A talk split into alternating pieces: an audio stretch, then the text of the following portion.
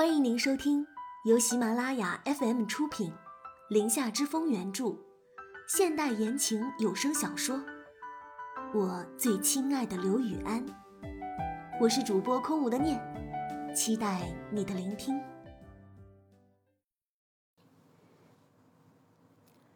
第七十二章：玉星锤的过去。一，玉星锤抬眼一看。就看到一个十分眼熟的小玉坠，惊喜不已，立马就接了过去。老金，这个你在哪里找到的？这个玉坠是玉星锤周岁时就带着的，从父母过世后搬到老金家，就莫名的不见了。失而复得的感觉真的是太激动了。老金的双眸凝滞了一下，笑着说道。咱们家里的老书房，你还记得吧？有一天我去找书的时候，就看见架子上放着一个红盒子，打开一看，就发现是这个了。玉星锤看着这个玉坠，眼眶都红了。妈妈说过，这个东西不能丢，说他以后长大了。要告诉他关于这个玉坠的秘密，可就在十五岁那年，就再也找不到了。怎么会在那里？我都忘了我什么时候丢的了。玉星锤眼睛湿湿的，嘴角又挂着笑意。老金早就想好了这个问题的答案，一本正经的解释道：“你忘了，你刚来家里的时候。”没事就会往那个老书房躲着，兴许是哪一天，你随手一放就放那儿了，就记不得了。闻言，玉星锤也没有再细想，这丢了快十来年的东西，还能找到，就已经算是很幸运了，哪里顾得上去深究？他仍然记得，这小玉坠原本是晶莹剔透的。妈妈说过，这玉常带着养人，所以自小他就带着了。时隔多年，玉仍然没有一丝的浑浊，可见一定是块好玉了。可是关于这玉的秘密，他却再也无法知道了。刘雨安看着一会儿抹泪，一会儿又傻呵呵笑着的玉星锤。从老金的只言片语中拼凑出了他从未了解过的玉星锤的过去。老金抬腕看了看时间，对玉星锤说道：“哎呀，星锤，爷爷现在要走了，你呢，和小柳就好好相处。你的嫁妆，爷爷都给你准备着呢。”啊。星锤破涕为笑：“ 老金，都什么年代了，你就不要提这么古董的词了好吗？我才不想嫁人呢。”哦，你这个小丫头，小柳，你听见没有？她还不想嫁给你，说明你表现的。还不够好啊！老金此时还不忘站立场助攻，旁人的话肯定会说：“你不嫁，像刘雨安这样的好小伙就被人抢去了。”但老金这字里行间的，可都是站在玉星锤这边的。血浓于水的骨肉亲情，怕也只是如此了吧。玉星锤和刘雨安一起送老金上了飞机。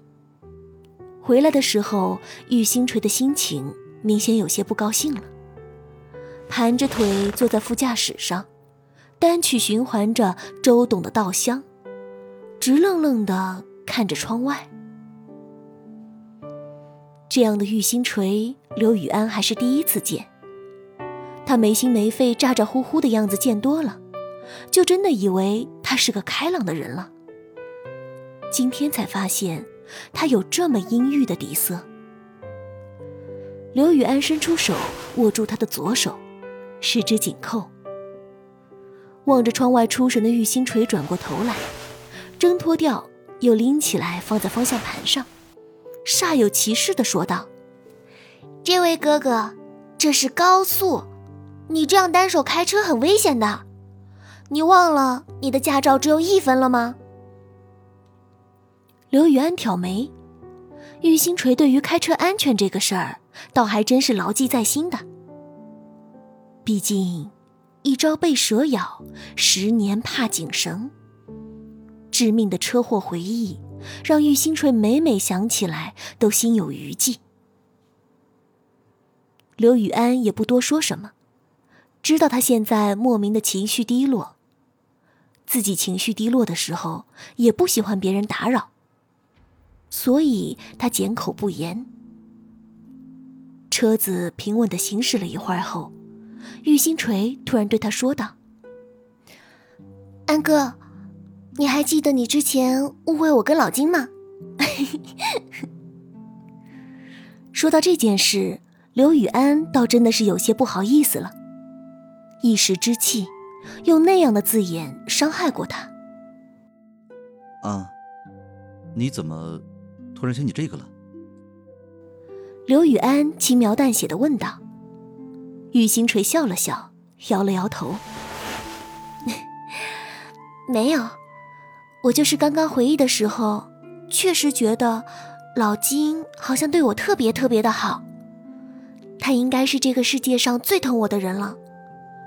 虽然我没有叫过他爷爷，不过在我心里，他就是我的亲爷爷。那你为什么叫他老金？”玉星锤将脑袋枕在了膝盖上，沉思状。这个还真的是有点原因的。十年前，就在玉星锤父母去世后的一个月，有一天，玉星锤的班主任就叫玉星锤去了校长办公室。这个时候的玉星锤，抚养问题已经困扰了校方很久。像他这个年纪的孩子。去孤儿院好像也并不合适了。如果有人收养，就再好不过了。那天，玉星锤在校长办公室见到的，就是想收养他的老金。老金那时候是青城排名前十的企业家，有儿有女，且资产雄厚。校方对于他宅心仁厚的行为很是感动。可是玉星锤对于老金的第一印象却并不好，因为他从一进门就发现这个老头盯着他，目不转睛的那种，还毫不掩饰。玉星锤当时就觉得，这个人是个怪老头。那个时候的他已经自我封闭了，见谁都不太愿意说话。那样的家庭变故发生在一个十四岁的小丫头身上。是任何一个成年人都不敢想象的。丫头，你就叫玉星锤吗？玉星锤低着头站在那里，老师和校长都站在身侧，老金端坐在沙发上。这样的场面只让玉星锤想到了审问犯人。老金主动走到他面前跟他搭话。脸上的心疼很是明显，可刚一伸出手想碰他，玉星锤就往后撤了一大步。星锤，这是个好心的伯伯，在报纸上看到了你的信息，想收养你，你看好不好？班主任好心的问道。收养。收养这个词，大大的刺激了玉星锤某根紧绷的弦。收养，他只听爸爸说过，想收养街上那条刚出生的流浪小狗。可是现在，收养这个词，竟然用在了他自己的身上。他现在，就是那只流浪的小狗了，他已经没有爸爸妈妈了。豆大的眼泪一滴滴的落在了地上，强忍着抽搐的身体都不自觉的开始颤抖。星锤，你哭什么呀？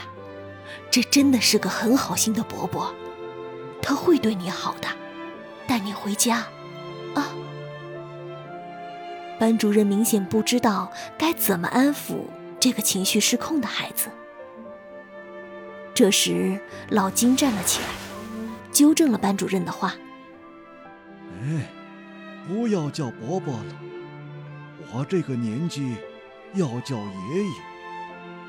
你先让孩子回班上吧。”闻言，玉星锤头也不回的就跑出了校长办公室。班主任在后面喊他，他也都没有听见。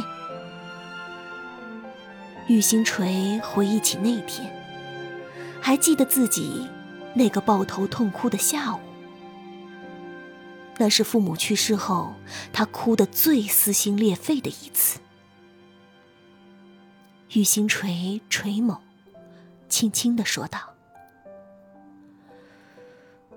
安哥。”就是老金出现的那一天，我才真正的意识到，从今以后，我就是个没有人要的孤儿了。